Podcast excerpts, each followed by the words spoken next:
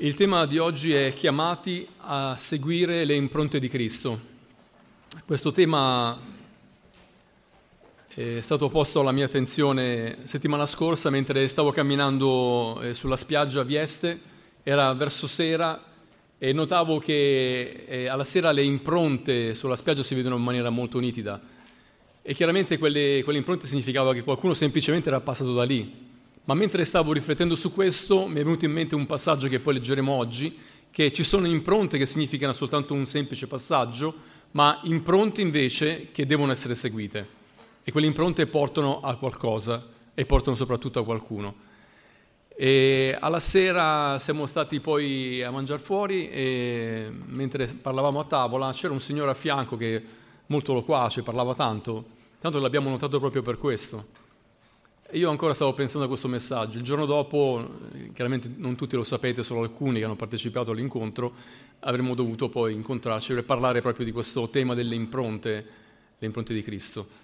E abbiamo passato la serata e, e c'era questo giovane molto, molto, sembrava muscoloso, prestante, ma ho notato proprio mentre stavamo andando via che questo giovane era seduto su una carrozzella, era un disabile e non so perché ci siamo così tanto incuriositi, dietro aveva una scritta Walking with Jesus, che come tutti voi sapete significa camminando con, con Gesù, e aveva due impronte proprio dietro la sua motoretta. Mm, stavamo proprio uscendo, non ho avuto il tempo di chiedergli qual era il significato per lui di quelle parole, ma sicuramente quell'uomo era un credente. Non avrebbe mai scritto quella cosa dietro una carrozzella. E ho riflettuto che quell'uomo che era un disabile, a quell'uomo che era un disabile non gli era stato impedito di camminare con il Signore. Non poteva camminare con i suoi piedi fisici, ma poteva seguire lo stesso le orme di Cristo. E aveva deciso di farlo, tanto da poterlo scrivere dietro qualcosa che sembrava proprio dire qualcosa che è il contrario di un qualcosa di glorioso, un cammino di potenza e quant'altro. E perciò poi il giorno dopo abbiamo fatto l'incontro con una cinquantina di persone, eravamo tutti lì a Vieste, e abbiamo affrontato questo tema, ognuno ha detto quello che per lui erano le impronte su, sulla sabbia o le impronte da seguire. E tra l'altro c'erano anche delle persone che avevano partecipato a questi incontri ed erano rimaste molto toccate da quelle che erano state anche le manifestazioni personali di cosa è stato eh, seguire Cristo per diversi di noi. Allora, eh, questo tema è un tema molto importante.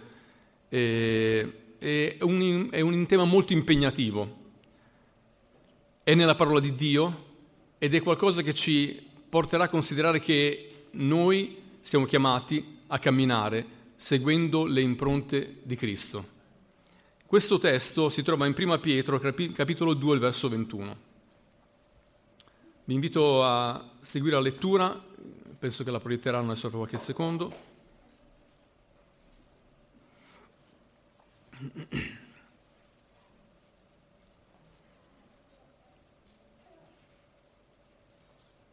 Prima Pietro, capitolo 2, verso 21. Infatti a questo siete stati chiamati, poiché anche Cristo ha sofferto per voi, lasciandovi un esempio perché seguiate le sue orme. La prima cosa che voglio dirvi è che la nostra deve essere la storia di una chiamata. E poi parlerò anche di altro, ma voglio dirvi che il Signore ha calcato quello che è stato un cammino che ci ha portato salvezza. Una chiamata alla salvezza è la prima cosa che ci introduce a tutto ciò che può essere poi considerato una vita cristiana. Sappiamo che non è essere cristiani frequentare una chiesa, non è essere cristiani fare dei riti, non è essere cristiani scegliere un Dio o qualcosa da seguire essere cristiani significa entrare in quello che Cristo ha fatto e perciò la storia di una chiamata deve essere prima di tutto la storia della chiamata alla salvezza. Nel capitolo 2, verso 25, sempre delle, della prima epistola di Pietro, nella quale mi fermerò oggi perché veramente questa, questi pochi capitoli sono pieni eh, di, di cose che servono per noi come credenti, ci viene a dire che eh, eravamo erranti come pecore, ma siamo tornati al pastore e guardiano delle nostre anime. Eravamo morti nei nostri peccati, ma il Signore ci ha vivificati con Lui. Perciò ecco che Questa è una buona notizia. Camminiamo sulle impronte che Cristo ha tracciato per noi. Prima o poi qualcuno incontrerà queste orme e deciderà di seguire Gesù. Credo che la maggior parte di voi avete ascoltato ormai questo messaggio, ma questo è il messaggio dell'Evangelo. L'avete sentito tanto che ormai date per scontato questo. Ma se non partiamo da questo, noi non potremo seguire null'altro di quello che Cristo ci ha lasciato nel suo esempio, perché la prima cosa che dobbiamo comprendere è che noi seguiamo queste impronte che sono impronte di salvezza. Amen. Che Dio voglia che anche oggi tu possa realizzare che hai bisogno di un Salvatore e camminando su quella strada che Lui ha tracciato per noi, quando si è fatto uomo, tu puoi essere salvato. E questo è tanto semplice quanto è anche difficile. Perciò la nostra deve essere la storia di una chiamata alla salvezza. La seconda cosa che voglio dirti è che noi siamo ancora, la nostra chiamata deve essere la storia di una chiamata al servizio. Dio ci ha chiamati ad un sacerdozio universale. Sempre in questa lettera capitolo 2, il verso 9, ci viene detto che ma voi siete una stirpe eletta, un sacerdozio regale, una gente santa, un popolo che Dio si è acquistato perché proclamiate le virtù di colui che vi ha chiamato dalle tenebre alla sua meravigliosa luce. Dopo che il Signore ci ha salvato, ecco che c'è una chiamata al servizio. Lui ci ha dato un esempio. Era il Signore, era il Signore del Signore, ci ha dato un esempio come noi dobbiamo camminare e lo ha fatto proprio servendo i suoi stessi discepoli. È nota il lavaggio, è nota la storia del lavaggio dei piedi che Gesù fa verso i suoi discepoli e Gesù lascia un esempio di servizio. E qui ci dice che addirittura siamo integrati in un sacerdozio speciale, particolare, sacerdozio regale, gente santa, un popolo che Dio si è acquistato per proclamare le sue virtù. La seconda cosa che noi dobbiamo fare dopo la prima è quella di servire Dio. Dio ti ha dato dei talenti e sicuramente li puoi mettere a disposizione degli altri e questo è un desiderio che devi avere dentro il tuo cuore. Perciò ecco Dio ti, ci salva e questo cammino porta al Golgota, ma Dio ci dà anche questo diritto di essere chiamati sacerdoti del Signore per poter servire il Signore in tutto quello che ci verrà posto davanti. Sicuramente a molti piace la parola potenza, vero? E, e questo è quello che il Signore ci ha dato. Ci sono parole che sono state rivolte ai discepoli di Gesù, ma che anche noi vogliamo fare diventare nostre. Luca capitolo 10, verso 19 è chiaramente indirizzato al mandato che Gesù ha dato a coloro che devono andare a proclamare l'Evangelo e Gesù dice in Luca 10, 19, ecco io vi ho dato il potere di camminare sopra serpenti e scorpioni su tutta la potenza del nemico, nulla potrà farvi del male. Vi piace questo? Perché io posso avere un potere? Perché Gesù lo ha detto. Il potere viene da quello che Gesù ha detto, da quello che Gesù ci ha lasciato. Soltanto in queste orme noi possiamo avere questa potenza sopra serpenti, scorpioni e su tutta la potenza del nemico e nessuna cosa potrà farci del male. Perciò questa chiamata è una chiamata di salvezza, una chiamata di servizio, è una chiamata di potenza, è anche una chiamata di guarigione. Sempre in prima Pietro dice che mediante le sue lividure siete stati guariti. Questo è un passaggio di Isaia 53, ma viene ripreso da eh, prima Pietro capitolo 2, verso 24, la, l'ultima parte. E è, questa è una buona notizia. Siete contenti di questo? Il Signore ci ha salvato, ci ha messo al servizio, ci ha dato il potere e queste orme ci portano ancora più avanti a realizzare questo cammino che è stato non un, eh, le impronte di qualcuno che è passato, che poi il vento, il mare, il tempo ha cancellato, come le, le impronte che sono su una spiaggia ma qualcosa, qualcosa noi, sulla quale noi possiamo camminare. Questa è la predicazione dell'Evangelo e vogliamo che il Signore oggi ci possa far realizzare completamente questa verità e lo voglio dire in maniera particolare a chi non ha ancora realizzato completamente questa immersione nella presenza di Dio. Ed ecco che veniamo però a questo versetto. Qualche volta queste orme ci portano nel sentiero della sopportazione, ci portano nel sentiero della pazienza e addirittura anche della sofferenza. Se voi notate, e spero che lo farete magari anche in questa giornata o in questa settimana, il tema della, della prima epistola che Pietro porta a queste chiese, che sono chiese della Galazia, della Cappadocia, dell'Asia, eh, della Bitinia, è la gloria e la sofferenza. Se sottolineate la parola sofferenza, vedrete che in diversi modi viene ripresentata in tutta quanta la lettera. Non viene tolta la gloria, ma c'è anche questo cammino che è un cammino di sofferenza. Questo è una cosa un po' più difficile. Ho visto le vostre facce perplesse nei primi passaggi, non so cosa succederà adesso. Ma non possiamo dire che le impronte sono soltanto salvezza, soltanto servizio, soltanto potenza, ma dobbiamo dire tutto quello che è scritto nella parola di Dio, perché questo ci porta ad un cammino di maturità. Mantenere la giusta condotta in alcune situazioni è veramente difficile. È facile trovare qualcuno che si trova in difficoltà nei rapporti con le persone. È difficile reagire bene quando c'è qualcuno che sparla di te. Questo può avvenire nell'ambito lavorativo, può avvenire nella tua stessa famiglia, può avvenire a tutti i livelli.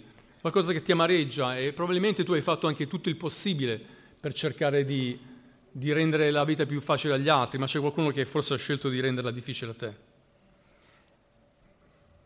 E nel capitolo 2, il verso 12 ci dice, avendo una buona condotta tra i pagani, affinché laddove sparlano di voi, chiamandovi malfattori, osservino le vostre opere buone e diano gloria a Dio nel giorno in cui Dio li visiterà.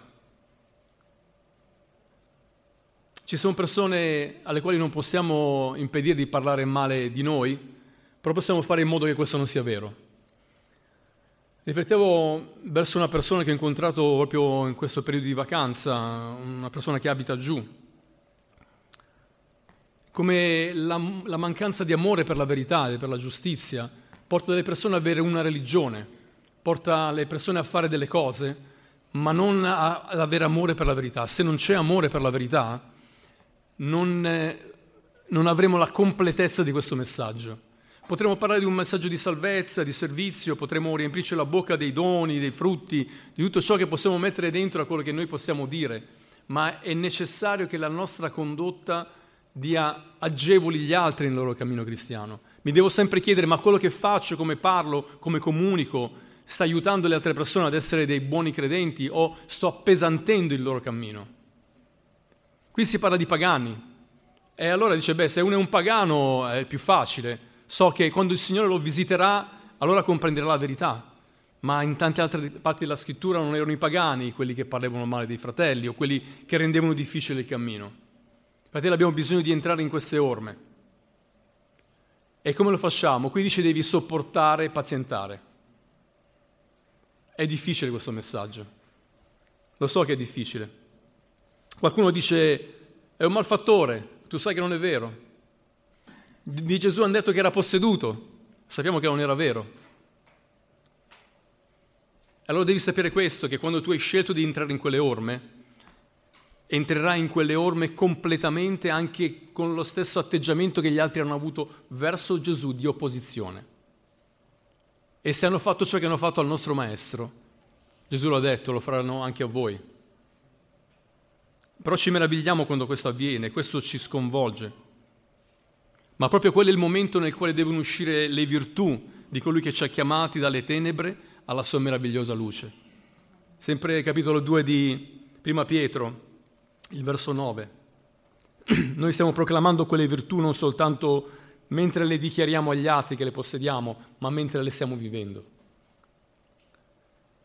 E a volte non possiamo cambiare le situazioni. Abbiamo cercato di andare in pace con qualcuno, ma non ci è stato permesso. E allora ritorniamo di nuovo in quella sofferenza. Questo è normale. Entriamo nella sofferenza quando passiamo le prove, quando tutto ciò che è intorno a noi non funziona nel modo che deve funzionare. Sembra tutto ingiusto, tutto sbagliato. Ed ecco che qui Pietro ci dice di che siamo stati chiamati anche a, a seguire le impronte di Cristo nella sofferenza. E non sono le sofferenze giuste? Sempre nella prima Pietro, verso 19 e 20 dice perché è una grazia se qualcuno sopporta per motivo di coscienza dinanzi a Dio sofferenze che si subiscono ingiustamente. Infatti che vanto c'è se voi sopportate pazientemente quando siete malmenati per le vostre mancanze? Ma se soffrite perché avete agito bene e lo sopportate pazientemente, questa è una grazia davanti a Dio. Mi piacerebbe cambiare gli altri, però qui ti dice qual è il, mio, il tuo atteggiamento mentre gli altri non cambiano. Qui viene detto sopporta pazientemente. Sapete che è difficile? Sto parlando delle persone che hanno incontrato sicuramente delle difficoltà nei rapporti con le persone o si sono trovate in crisi in alcuni momenti della loro vita, quando non riuscivano più a capire cosa stava succedendo intorno non si vede più questa potenza nella salvezza, del servizio, tutto è crollato in un secondo. Ed ecco che Gesù ci lascia l'esempio grande, oltre alla salvezza, oltre a averci messo al suo servizio. Cristo soffre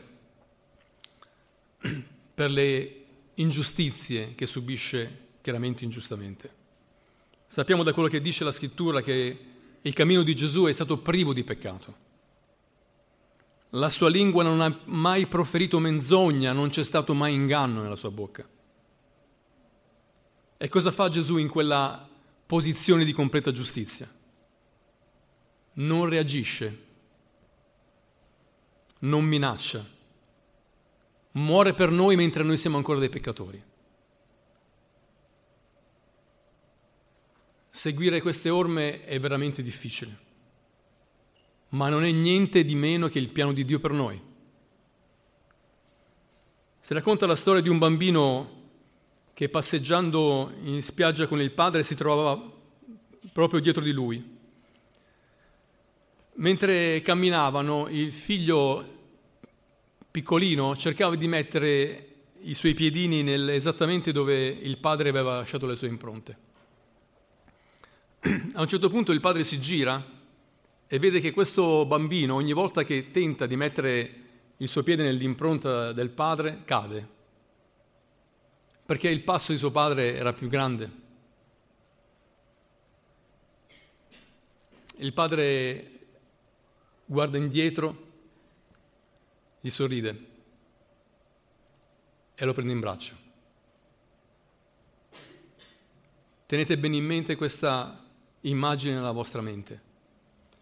Perché benché noi cerchiamo di entrare in quelle orme, molto spesso abbiamo dovuto segnare un fallimento. Abbiamo centrato la prima impronta, ma molto spesso già la seconda, il nostro passo non era all'altezza di quello. E credo che non possiamo andare avanti a vivere il nostro cristianesimo se non comprendiamo quanto Dio stesso sia paterno con noi. E visto che io cerco e ho cercato di agevolare la crescita dei miei figli, ancora di più lo farà mio padre, che è anche tuo padre. Perché il progetto di camminare su quelle impronte molto spesso è soltanto accettazione di quello che ha scelto per noi. Ma quando c'è qualcosa da fare, io lì trovo le mie difficoltà. La mia natura calabrese non mi aiuta ad essere una persona che benedice. E sapete quando scopro questo? quando comincio a allontanarmi un poco dal Signore, e lo so che mi sto scoprendo, uno dice, ah ma il pastore si può allontanare un po' dal Signore? Sì, ci sono dei momenti dove quella parte carnale di te viene fuori. E lì se succede qualcosa, le maledizioni calabresi partono. E grazie a Dio che c'è mia moglie che è a fianco e dice, ma Giancarlo, ricordati che sei un pastore. E perché lo devo fare? Perché sono un pastore.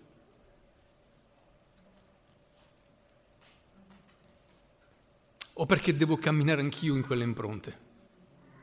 E quanto diventa difficile in alcuni momenti. Ringrazio Dio che tante volte mi ha dato la possibilità di poter rientrare sempre su quelle orme, sapendo che posso affidarmi alla sua mano che mi porta. E se noi riflettiamo sull'autore di questa lettera, Pietro, Abbiamo parlato bene e male di Pietro in lungo e in largo. Qualcuno lo ha addirittura lapidato, facendolo sembrare uno stupido che scende dall'acqua, dalla barca e cammina sull'acqua per affondare poco dopo. Ma fallo te. Siamo così mentre seguiamo quelle impronte. Ci troviamo poco dopo ad affondare. La scrittura dice che Gesù prese la mano di Pietro e Pietro, ritornato su quella barca, camminando di nuovo sull'acqua. Su quell'acqua non c'erano gli impronti di Gesù, ma c'era l'autorità di Gesù. Un uomo che mostra la grandezza delle rivelazioni e mostra la grandezza dell'umanità nella stessa persona. Può dichiarare che Gesù è il figlio di Dio e può rinnegarlo da lì a poco può simulare con i giudeizzanti e questo è venuto dopo Pentecoste. Non ci illudiamo che è stato prima di Pentecoste. Paolo lo deve riprendere perché stava simulando con delle persone. Ma Pietro è il grande esempio di come questo seguire le sue orme è diventato reale anche nella lettera che ha scritto. Ho letto questa lettera e ho detto come si può dire tutto ciò che c'è in questo testo oggi. Non devo farlo, non sono chiamato a farlo oggi. Sei chiamato tu a interessarti questa lettera cosa dice a te, perché quello che vi porto oggi non è soltanto un versetto, potrei estrapolarlo dal contesto, ma in lungo e in largo per la prossimità di questo versetto si parla di sofferenza. E questo ti serve per non meravigliarti né quando ti trovi nelle prove e neanche quando ti trovi nei contrasti che non riesci a spiegare. Pietro ha visto la gloria di Dio, ma ha rinnegato anche il Maestro.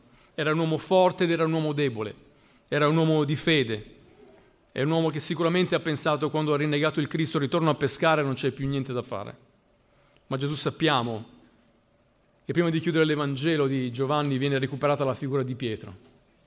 E a Pentecoste lo troviamo che predica davanti a migliaia di persone che si convertono a Dio. Questa è la nostra storia. Abbiamo scelto di camminare su quelle orme. Non pensare di essere Superman. Non riuscirai da solo a seguire quelle orme. Devi chiedere sempre aiuto al Signore per poter rientrare in quella benedizione che ha preparato per te. Dobbiamo ricordarci che siamo credenti in ogni ambito. Se voi leggete questa epistola, vi rendete conto che si parla in ambito lavorativo, ambito matrimoniale.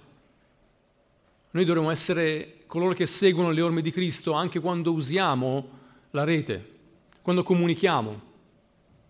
Sapete che oggi facciamo fatica a leggere la Bibbia perché? Perché abbiamo in mano il cellulare. Prima cosa che facciamo è prendere in mano il cellulare.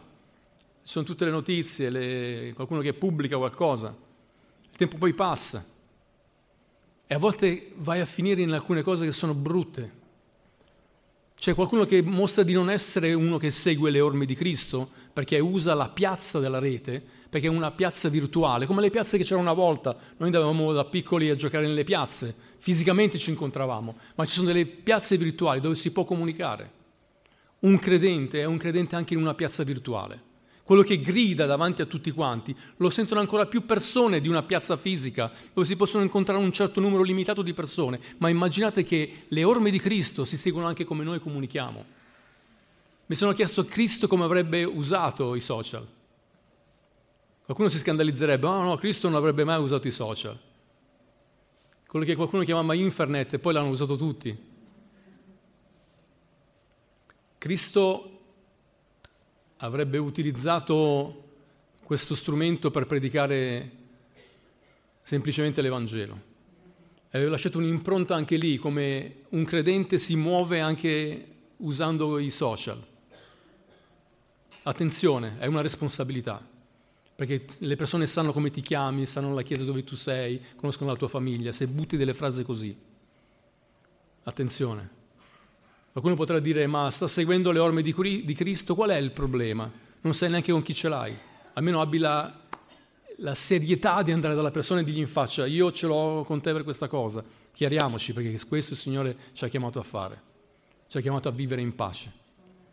Però sappiamo che ognuno di noi si prende le proprie responsabilità, anche in questo modo di poter seguire delle orme di qualcuno. Sicuramente non ci sono orme che portano beneficio all'Evangelo. E la gente non vorrà venire mai nella tua famiglia, mai nella tua chiesa, mai dovunque tu sarai, perché quell'amarezza andrà a buttare il fiele ovunque. Sono tante le cose che potremmo dire intorno al modo di camminare. Cristo ha lasciato delle impronte molto chiare sul cammino. Gesù ha calpestato il sentire dell'obbedienza, dell'umiltà, dell'amore, è stato pronto al sacrificio e noi dobbiamo camminare in quel sentiero. Ecco che Gesù ci lascia proprio questo grande esempio. Perciò quando noi rendiamo onore a tutti, turiamo la bocca all'ignoranza degli uomini stolti. Capitolo 2, sempre di questa epistola, verso 15. Questo è stato il nostro cavallo di battaglia ai primi giorni di matrimonio. Come mi devo comportare di fronte agli atteggiamenti di alcuni verso di noi? Rendete onore a tutti affinché turiate la bocca all'ignoranza degli uomini stolti. E lì tu sai perfettamente come ti devi comportare. Non è questione di giusto o sbagliato, è una presa di posizione. Sai che anche se la persona si meriterebbe un trattamento diverso, tu ti comporti in quella maniera perché Cristo avrebbe fatto così. E la bocca viene in, qualche, in parte viene chiusa.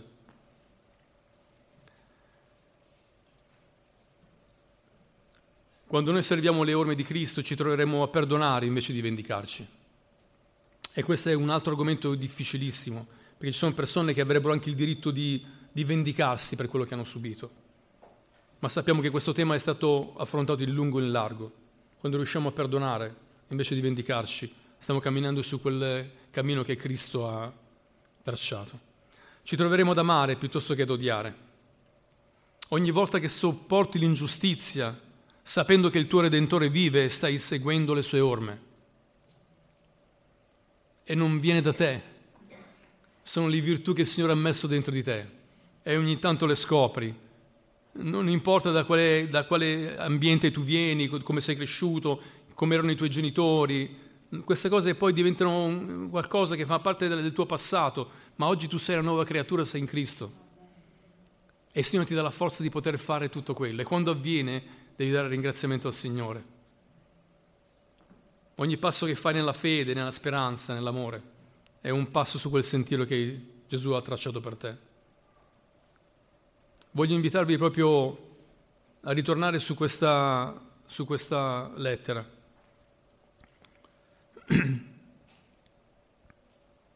Vi leggo soltanto il capitolo 3 dal verso 8, alcuni versetti, per farvi comprendere quanto è piena di cose da fare. Siete contenti? Avete cose da fare? Le vacanze sono finite, almeno per me, poi qualcuno deve ancora cominciare. Prima Pietro 3 dal verso 8 dice, infine siate tutti concordi, compassionevoli, pieni di amore, di amore fraterno, misericordiosi, umili. Non rendete male per male, o d'oltraggio per oltraggio, ma al contrario benedite, poiché a questo siete stati chiamati affinché ereditiate la benedizione. Infatti chi vuole amare la vita e vedere giorni felici, trattenga la sua lingua dal male, le sue labbra dal dire il falso. Fugga il male, faccia il bene. Cerchi la pace e la persegua, perché gli occhi del Signore sono sui giusti e i suoi orecchi sono attenti alle loro preghiere. Ma la faccia del Signore è contro quelli che fanno il male. Chi vi farà del male se siete zelanti nel bene? Se poi dovreste soffrire per la giustizia, beati voi. Non vi sgomenti la paura che incutono, non vi agitate, ma glorificate il Cristo come Signore nei vostri cuori siate sempre pronti a rendere conto della speranza che è in voi a tutti quelli che vi chiedono spiegazioni, ma fatelo con mansuetudine e rispetto e avendo una buona coscienza affinché quando sparlano di voi rimangano svergognati quelli che calunniano la vostra buona condotta in Cristo. Infatti è meglio che soffriate per avere fatto il bene, se tale è la volontà di Dio, che per avere fatto il male. Sì, va bene, questo è scritto, poi quando tu chiederai la tua Bibbia, vado a casa mia e non so più come, come risolvere il mio problema. Ma siccome vi ho presentato qualcosa di difficile, ecco che noi dobbiamo provare a accettare la sfida. Voglio seguire quelle orme, fratelli e sorelle. E vi devo dire che non è una questione di impegno perché sono il vostro pastore. Anche i pastori hanno le loro difficoltà e passano delle sfide molto profonde. Per questo vi chiedo anche di pregare per me e per mia moglie di pregare per lo stato pastorale, per tutti i leader di questa comunità che stanno mettendo mano a questo lavoro che quasi ci spaventa dal movimento che sta avendo. Molte persone sono ancora fuori, non so come faremo quando rientreremo, però il Signore sa cosa sta facendo.